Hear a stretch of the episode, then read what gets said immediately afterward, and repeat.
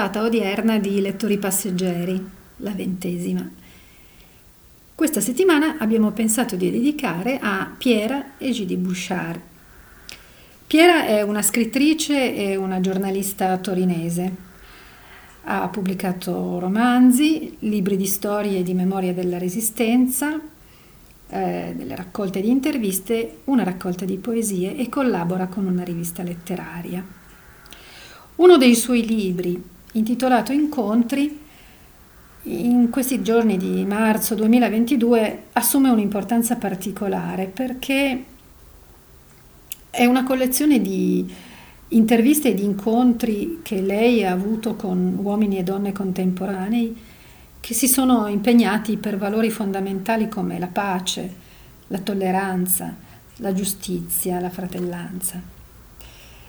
In uno di questi incontri, che Piera Egidi Bouchard ha pubblicato nel suo libro, eh, lei ci ricorda eh, la sua amicizia e la sua collaborazione letteraria con Marina Jar, di cui abbiamo parlato in una puntata precedente di Lettori Passeggeri e quindi abbiamo pensato di andare a incontrare anche noi Pierre Egidi Bouchard. Vi proponiamo quindi un'intervista che abbiamo fatto con lei che come potrete ascoltare è un intreccio di ricordi di una vita, di eventi, di collaborazioni letterarie e si parlerà persino di un inedito racconto di Marina Jar che Piera Egidi ha e di cui ci ha parlato. Vi invitiamo ad ascoltare questa intervista intensa con Piera Egidi Bouchard e al termine dell'intervista vi daremo tutti i dettagli dei libri da lei pubblicati e della rivista letteraria in cui collabora. Buon ascolto.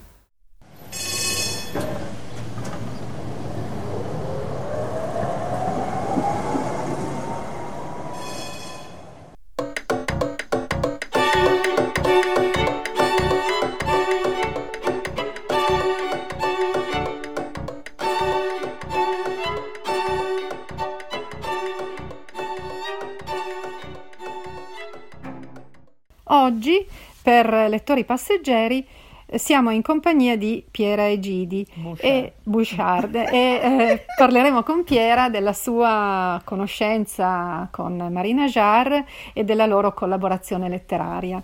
Grazie Piera per averci mm. concesso questa intervista e um, vorremmo cominciare proprio con la, um, la tua conoscenza con Marina, quindi come vi siete conosciuti, conosciute letterariamente? Io ero andata uh, a Napoli, io ho sempre insegnato e ho chiesto il trasferimento a Napoli dove mio marito, il pastore Giorgio Bouchard, di cui porto il cognome perché ci teneva molto al, al suo cognome valdese, essendo io una non credente che a un certo punto a 40 anni è diventata credente e, e, poi mi sono sposata con un pastore valdese, ma non c'entro niente, con, non sono di sangue, diciamo, valdese.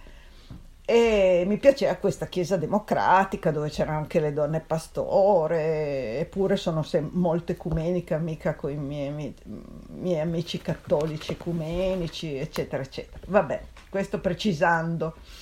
E, e niente, Marina eh, l'abbiamo invitata a Napoli, dove appunto Giorgio, dopo che era stato moderatore della Chiesa Valdese, si era fatto eleggere a Napoli per dare l'esempio ai giovani pastori che non volevano andare a sud.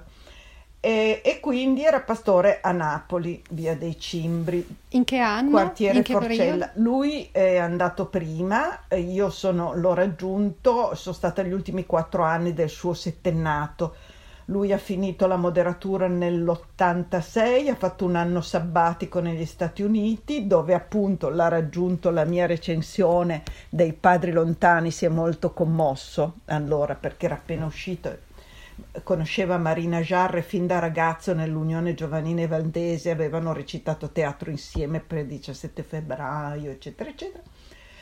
E e quindi e poi finito questo anno sabbatico eh, si era candidato, era stato eletto a Napoli, alla chiesa di Napoli, via dei Cimbri.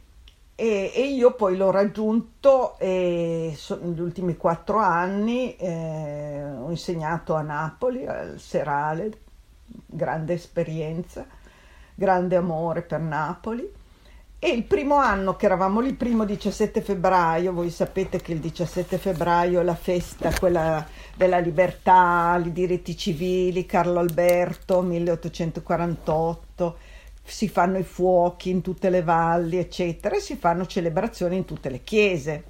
Allora a Napoli abbiamo, eh, era appena uscito Ascanio e Margherita, che è questo romanzo d'amore, io, io, l'ho recensito per nostra, il nostro settimanale delle, delle, chiese battiste, metodiste, valdesi, riforma e eh, l'avevo definito i promessi sposi valdesi. E, e allora Giorgio ha, eh, visto che appunto era un vecchio rapporto di amicizia, ha invitato Marina Giarre a Napoli per il 17 febbraio parlare di, ehm, di questo libro e, e, lei è venuta con Fausto e Gabriella Modei, cari amici suoi e nostri, e, e così è stato l'incontro. Io non la conoscevo prima personalmente, ecco. E come avete collaborato? In che modo avete lavorato insieme? Dopo questo, questi, perché sono stati alcuni giorni eh, lì, eh, abbiamo fatto amicizia, io poi l'ho intervistata per eh, i miei incontri, che è una pagina che tuttora tengo, da, quindi da più di 30 anni, sulla rivista ecumenica Confronti e l'ho intervistata e, e, quindi poi nel tempo ci siamo viste più volte, veniva a casa nostra cena, andavamo dagli Amodei, ricordo delle litigate tra lei e Giorgio da bravi valdesi, tutti e due testardi, no?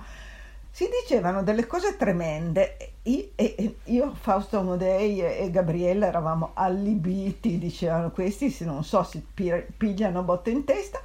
Finita la discussione, amici come prima, ecco. Uh-huh. Quindi era un rapporto molto empatico tra di loro e nel tempo poi Marina quando era poi vecchia, era più vecchia di Giorgio di qualche anno, qualche volta si è fracassata, caduta, noi andavamo a trovarla, chiacchieravamo.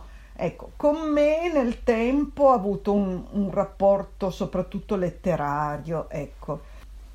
Ci puoi raccontare un po' come è iniziata la vostra collaborazione letteraria, quindi oltre alla vostra amicizia? Ma eh, se devo dire, eh, è cominciato nel 91, c'è questa mia intervista a Marina Jarre intitolata Un patto di infedeltà, prendendo, prendendo questo, proprio questa definizione dal, dal suo libro eh, I padri lontani. E come io poi avevo scritto questo eh, romanzo, questo grosso romanzo che ci, ha, ci ho messo vent'anni a scriverlo, anche di più. Che si intitola? Vent'anni appena, diario di una generazione onnipotente, che è, diciamo, eh, la, il, il ripercorso, ripercorrere le, le vicende di un gruppo di amici dagli anni 60 e al 68 e le trasformazioni, le discussioni, le L'impegno. parolacce che hanno detto, che abbiamo detto nella nostra generazione perché dovevamo liberarci, essere trasgressivi, eccetera, eccetera, eccetera. E, ehm, ed è un libro, diciamo, un libro anche questo, un libro storico in qualche modo, no? Un romanzo storico. E, mh, mm, con personaggi inventati, ma che certamente eh, di cui ho avuto molti spunti nelle persone che ho che conosciuto. conosciuto, certamente.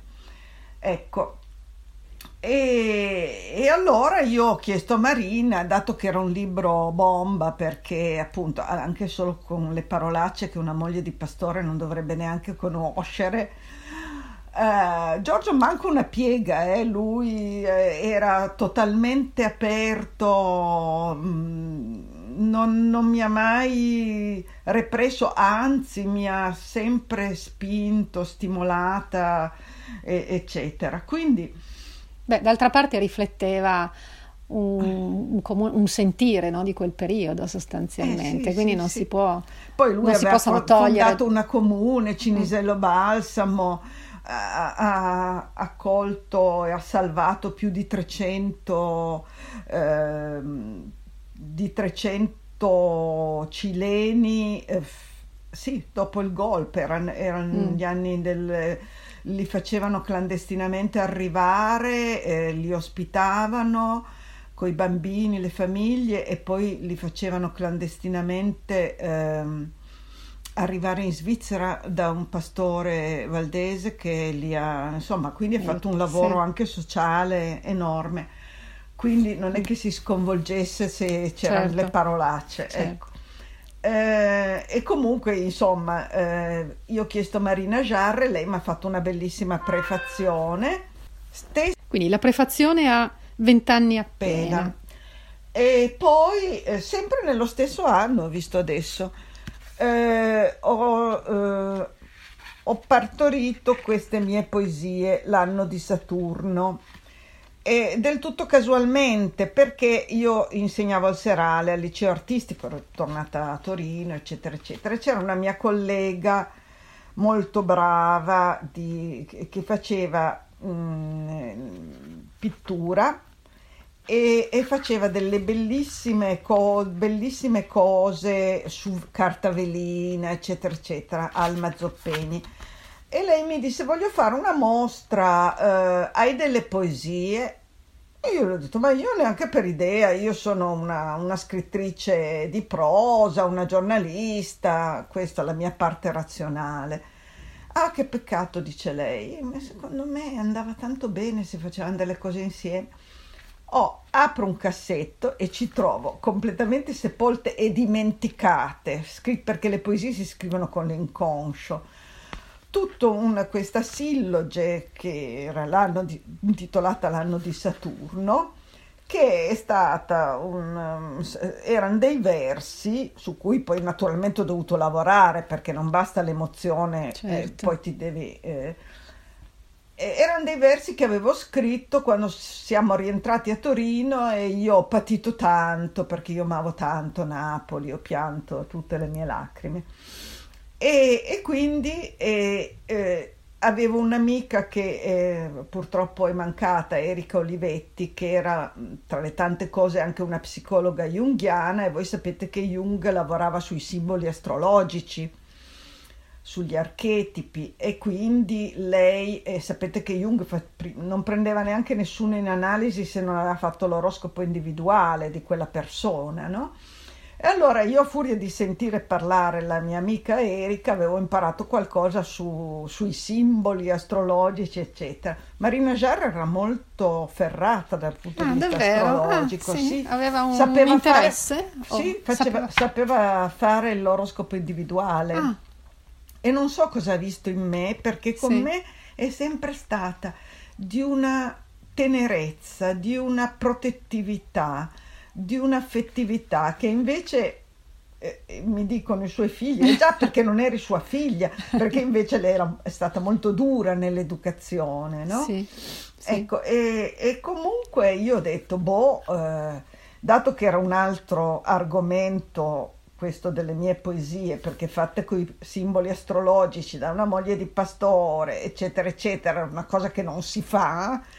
Ecco, allora ho chiesto aiuto a Marina Jarre. Lei si è innamorata di queste poesie e mi ha fatto una bellissima prefazione. Ce n'era una in particolare che prediligeva, secondo te, o che tu sappia? So, non abbiamo mai non ne avete parlato dopo. No, no, gli, gli, scrittori collaborano con gli scritti più sì. che con le parole. Quando ci vedevamo facevamo le cene, parlavamo delle cose della vita quotidiana, non, non è che ci mettessimo a fare... Sì. Le... Diciamo discorsi Non c'era, letterari. il, non c'era il concetto del salotto letterario, Sì, ecco. sì,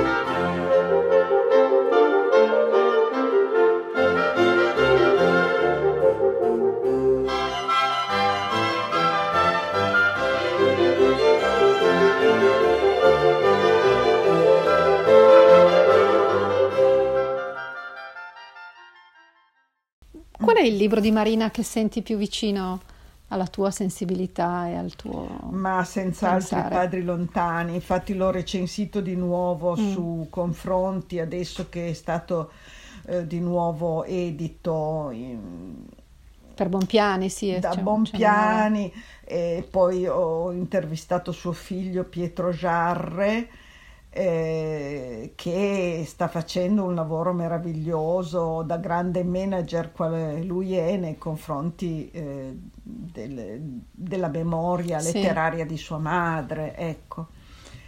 E quindi senz'altro i padri lontani segna un po' tutto il percorso mio, anche di avvicinamento al mondo valdese, Sì. perché eh, per me io sono una, che- dico sempre che viene dal mondo, no? Quindi eh, semmai eh, eh, faccio mediazione culturale, perché Sì. è difficile da capire il mondo valdese, è Sì. molto molto difficile.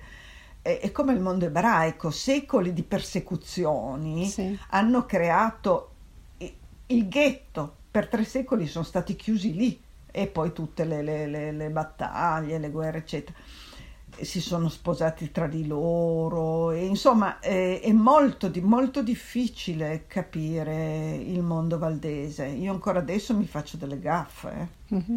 Eh. Quindi sì, è una sensibilità che uno riesce a cogliere col tempo. Col tempo, vivendo all'interno, Diventa... ecco, Marina, eh, Marina è cresciuta nel mondo valdese, eh, aveva un rapporto di amore e odio col mondo valdese, infatti eh, appunto questa intervista che le ho fatto è stato un patto, un patto l'ho intitolata un patto di, di infedeltà, perché mm-hmm. lei si sentiva mh, appartenente in parte, però in parte ebrea, sì. ha riscoperto poi il padre eh, nel tempo, ha scritto il libro sul, sul, padre, eccetera, eccetera, ritorno in Lettonia, eccetera, eccetera.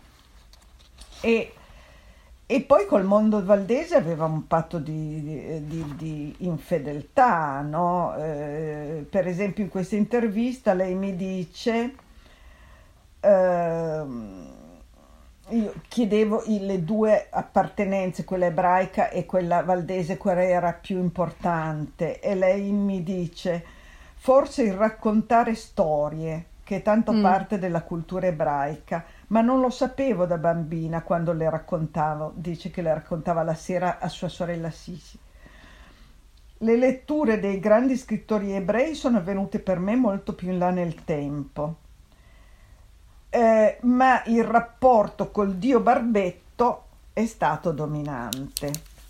E allora io qui ho citato una frase del, del, suo libro I Padri Lontani, a lui acquattato nel mio animo mi lega un patto che contraddice se stesso perché imposto e non sancito, un disaccordo, un patto di infedeltà e lei dice ero pia, poi sono diventata molto empia, ma non ho mai avuto la tentazione di diventare atea. Ho contestato ambienti, istituzioni, la cultura valdese, tra virgolette, non si perdonano niente, sono rissosi, rancorosi, ma non mi sono mai nascosta il fatto che io avessi a che fare con Dio. Ho amici esoterici, li stimo, ma penso che se dovessi scegliere una chiesa andrei nella chiesa valdese. Ma il problema con Dio non l'ho risolto. Chissà, forse aspetto di trovarmi sulla strada di Damasco. Però poi negli ultimi anni lei mi raccontò che di nascosto, camuffata, eh, con berretti, eccetera, andava al Sinodo Valdese, ah. in alto sul cosiddetto matroneo, che non sì. si chiama matroneo, ma insomma... Sì, sì, una parte ecco. separata comunque, ecco. e lo seguiva. Ecco, eh, volevo dire che quando andavamo a trovare Marina, mh, mm, quando era, insomma, si era infortunata negli ultimi tempi, era a casa, eccetera, e... Mh, mm, e chiedeva sempre alla fine una preghiera a Giorgio. Io una volta pensando di farle piacere ho detto ma magari Giorgio ti legge un salmo e lei col suo caratteraccio, quelli me li leggo da sola. Era lei.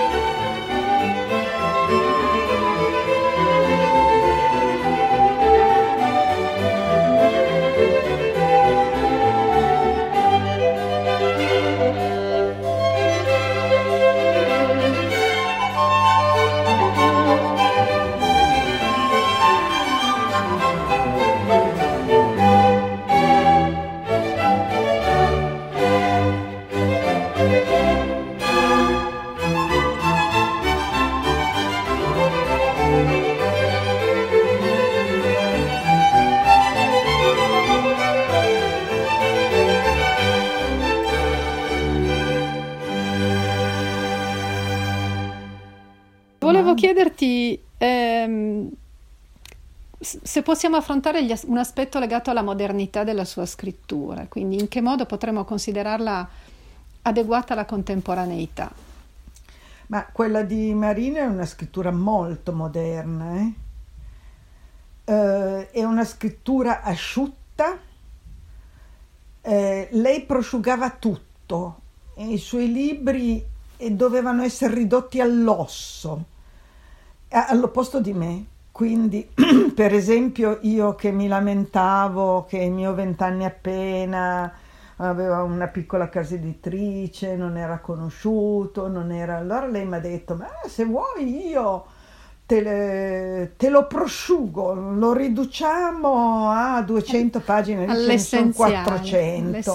Io mi sono rifiutata perché un tale lavoro fatto persino sulle virgole, come diceva Pavese, che un libro è perfetto quando non puoi cambiare neanche una virgola. Ecco, e quindi il fatto che lei si mettesse a prosciugare il mio libro su cui avevo lavorato tanto non ero d'accordo, poi avevo pro- io proprio un tipo di eh, espressione che è del sì. tutto diversa dalla sua, ecco.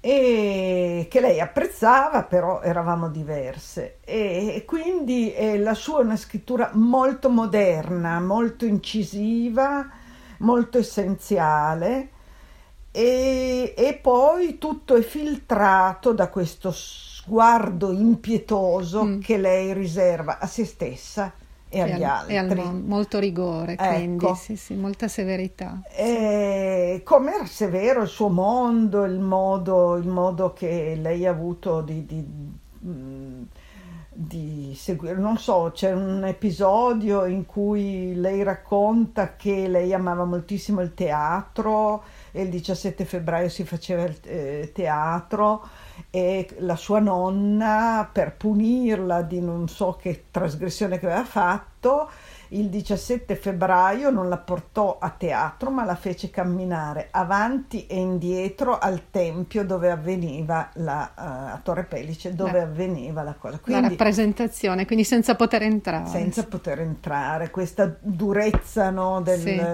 del, mondo Educa- dell'educazione, dell'educazione sì. che era un'educazione montanara anche, certo. anche se loro non erano montanari erano degli intellettuali e però questa durezza c'è stata effettivamente. E lei appunto questo suo sguardo impietoso infatti nella recensione che ho fatto adesso recentemente rileggendomi i, i padri lontani parlo di una bambina che non si amava che non si era amata non si sentiva amata e che fino alla fine continuava a non amarsi nonostante mm che fosse una donna, diciamo, di successo, sì, sì, decine sì. di libri pubblicati dai maggiori editori, quattro figli, un matrimonio, eh, un, un, un, forte impegno, un forte civile, impegno ha insegnato, insomma, ecco, però non si amava e continuava a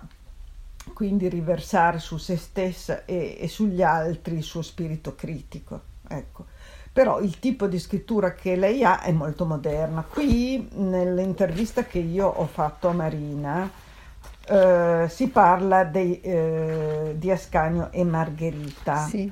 Ascanio e Margherita è una sperimentazione anche dal punto di vista linguistico sì. e questa sperimentazione linguistica eh, Marina poi la continua negli ultimi libri sempre più sottili, sempre più essenziali, che lei dedica al mondo valdese e alla storia valdese. No?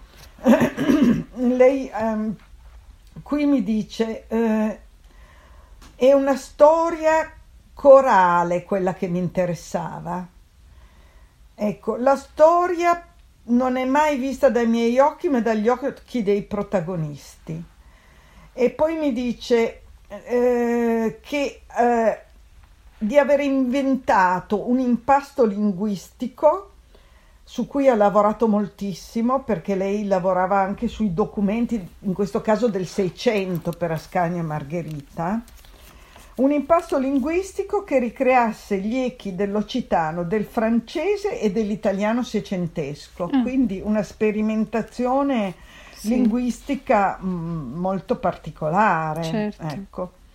Infatti lei dice nell'intervista penso che ogni libro abbia la sua lingua e ogni volta devo cercare un linguaggio ricer- eh, diverso. Tramite una lunga ricerca ho trovato un modo di poter raccontare questa storia, cioè Ascania e Margherita, che potesse essere verosimile nel Seicento e comprensibile ai giorni nostri.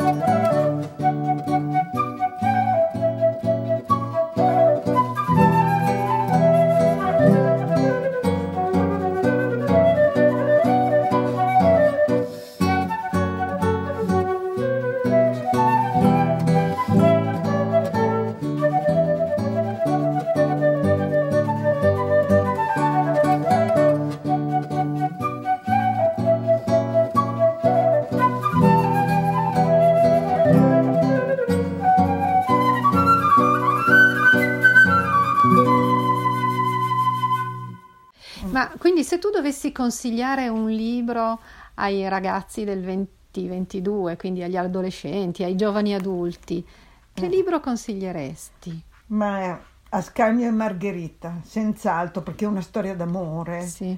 C'è la guerra, ma lei infatti dice in questa intervista che lei ha, eh, diciamo, ha voluto superare, far superare al lettore gli orrori della guerra, creando questi due personaggi, lui nobile cattolico e lei montanara valdese, che si amano e, si, e il loro amore li segue per tutto il romanzo, eccetera, eccetera e quindi attraverso una storia d'amore eh, diciamo, dare un messaggio di pace sì, e di... di superamento di, mm. di, degli orrori del conflitto mm. per esempio lei, eh, lei, a proposito della bambina che non si amava lei mi dice in questa intervista sentivo il mio la mia vocazione di scrivere, vocazione è un termine che uso io, lei non avrebbe mai scritto. Potrebbe essere un'urgenza di scrittura, forse? Forse, mm. no, qui sa? vedo che eh, l'ha usato il termine vocazione. Eh. Dicevo, eh, la mia vocazione mi sembrava un pochino trasgressiva. Eh. Scrivevo negli angoli del tavolo nei ritagli di tempo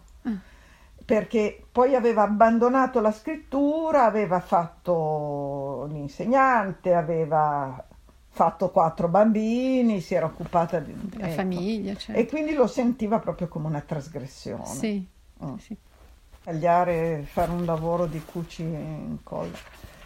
Ehm, e l'unica cosa che volevo ancora dire di Ascanio e Margherita per i giovani è che mh, l'unica difficoltà è questa lingua, questa nuova lingua, però i giovani sono talmente abituati ormai con internet a contaminazioni eccetera. linguistiche ecco, e questa sì. è proprio una com- combatti- eh, co- mm, contaminazione continua per esempio lei dice alcuni termini per esempio il combatto che sarebbe la guerra dice era eh, parole con cui allora venivano indicata questa guerra si distinguevano i convertiti al cattolicesimo fra pendente e dopo il combatto questo per indicare il loro grado di affidabilità perché venivano a, a forza quelli che mh, sopravvivevano fatti abiurare, no? Certo. Quindi, mh. Piera, eh, ti chiedo se vuoi leggerci qualcosa ehm, tratto dalla prefazione del tuo libro che ha scritto Marina Ajar. Ho avuto il grande onore appunto di avere que- questa prefazione di Marina. Eh, teniamo conto che, conto che dopo la generazione di Piero Jaillet, Marina è la più grossa, più, la più importante scrittrice del mondo valdese. Ecco, quindi sono stata molto onorata e commossa di avere eh, leggerò qualcosa di quello che lei dice. Lei inizia citando alcune, alcune parole mie del, del romanzo. Generazione eroica di ultimi romantici che aveva fatto e disfatto la sua vita, che aveva avuto un gran bisogno di sacro, ma il sacro l'aveva posto in terra. Generazione fottuta, vinta, dispersa, radicale e anarchica. Queste eh, parole mie. Allora lei scrive il termine generazione si ripete innumerevoli volte nel libro. Non per nulla era una generazione che riteneva di essere solo lei la generazione per eccellenza, quella della grande rottura, della svolta rivoluzionaria. Uh, a prima vista dunque potrebbe apparire facile, quasi ovvia impostazione una presentazione del romanzo Vent'anni appena sul tema specifico della storia dei giovani di quegli anni. Eppure chi legge via via che procede nella lettura si rende ben conto che l'opera, se, sebbene segua le vicende di un gruppo di coetanei che nel 68 aveva chi più chi meno vent'anni, ha anche l'ambizione nell'insieme realizzata di approfondire, di andare più in là. E poi va avanti per...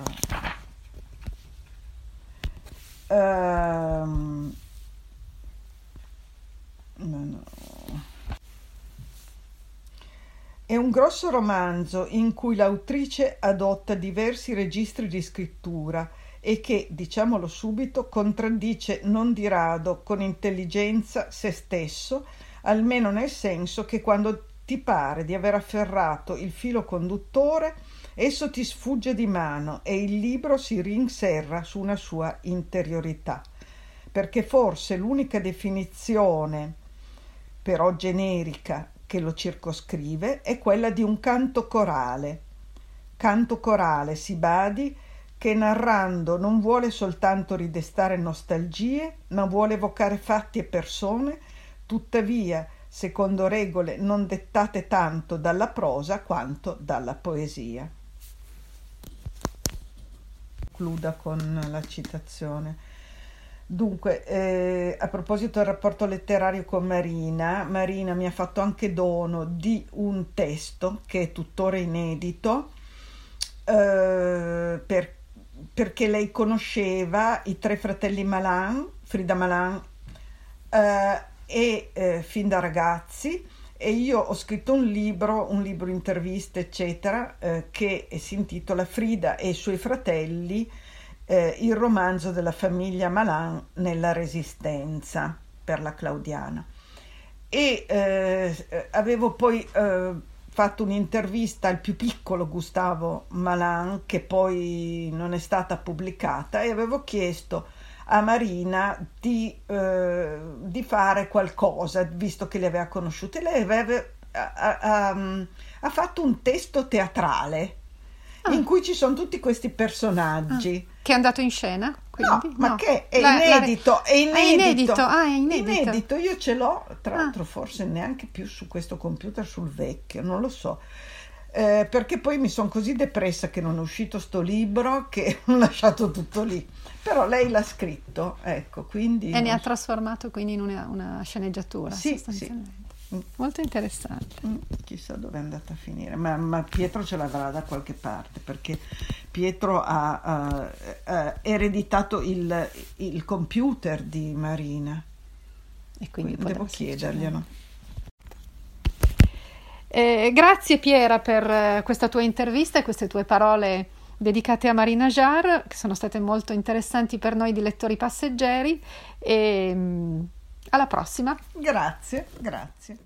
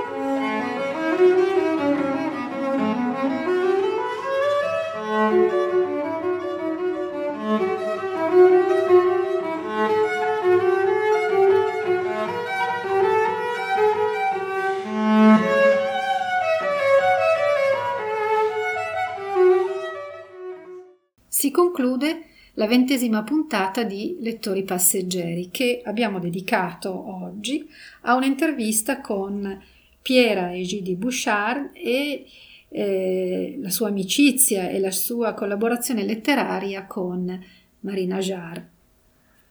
Volevo segnalarvi brevemente alcuni dei libri pubblicati da Piera Egidi e in particolare il libro Incontri, Identità allo specchio tra fede e ragione, pubblicato da Claudiana e pubblicato nel 1998.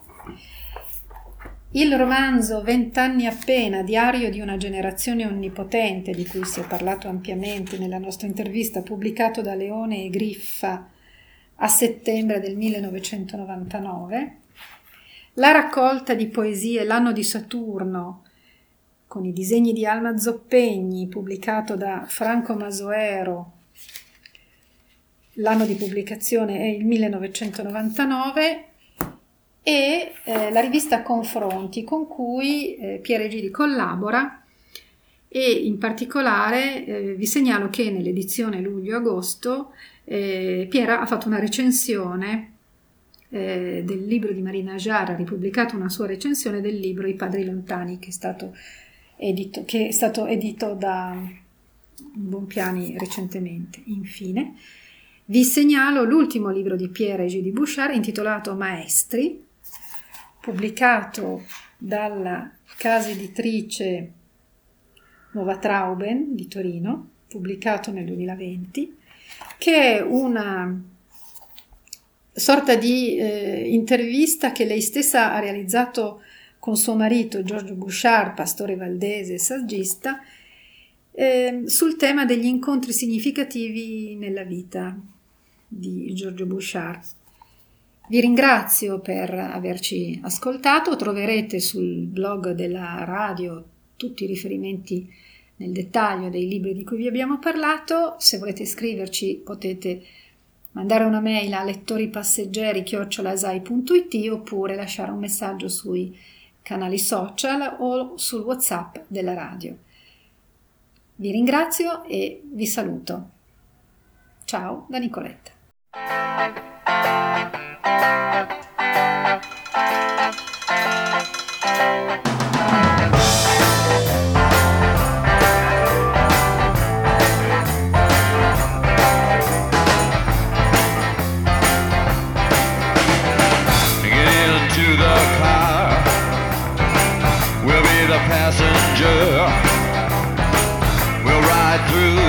city tonight.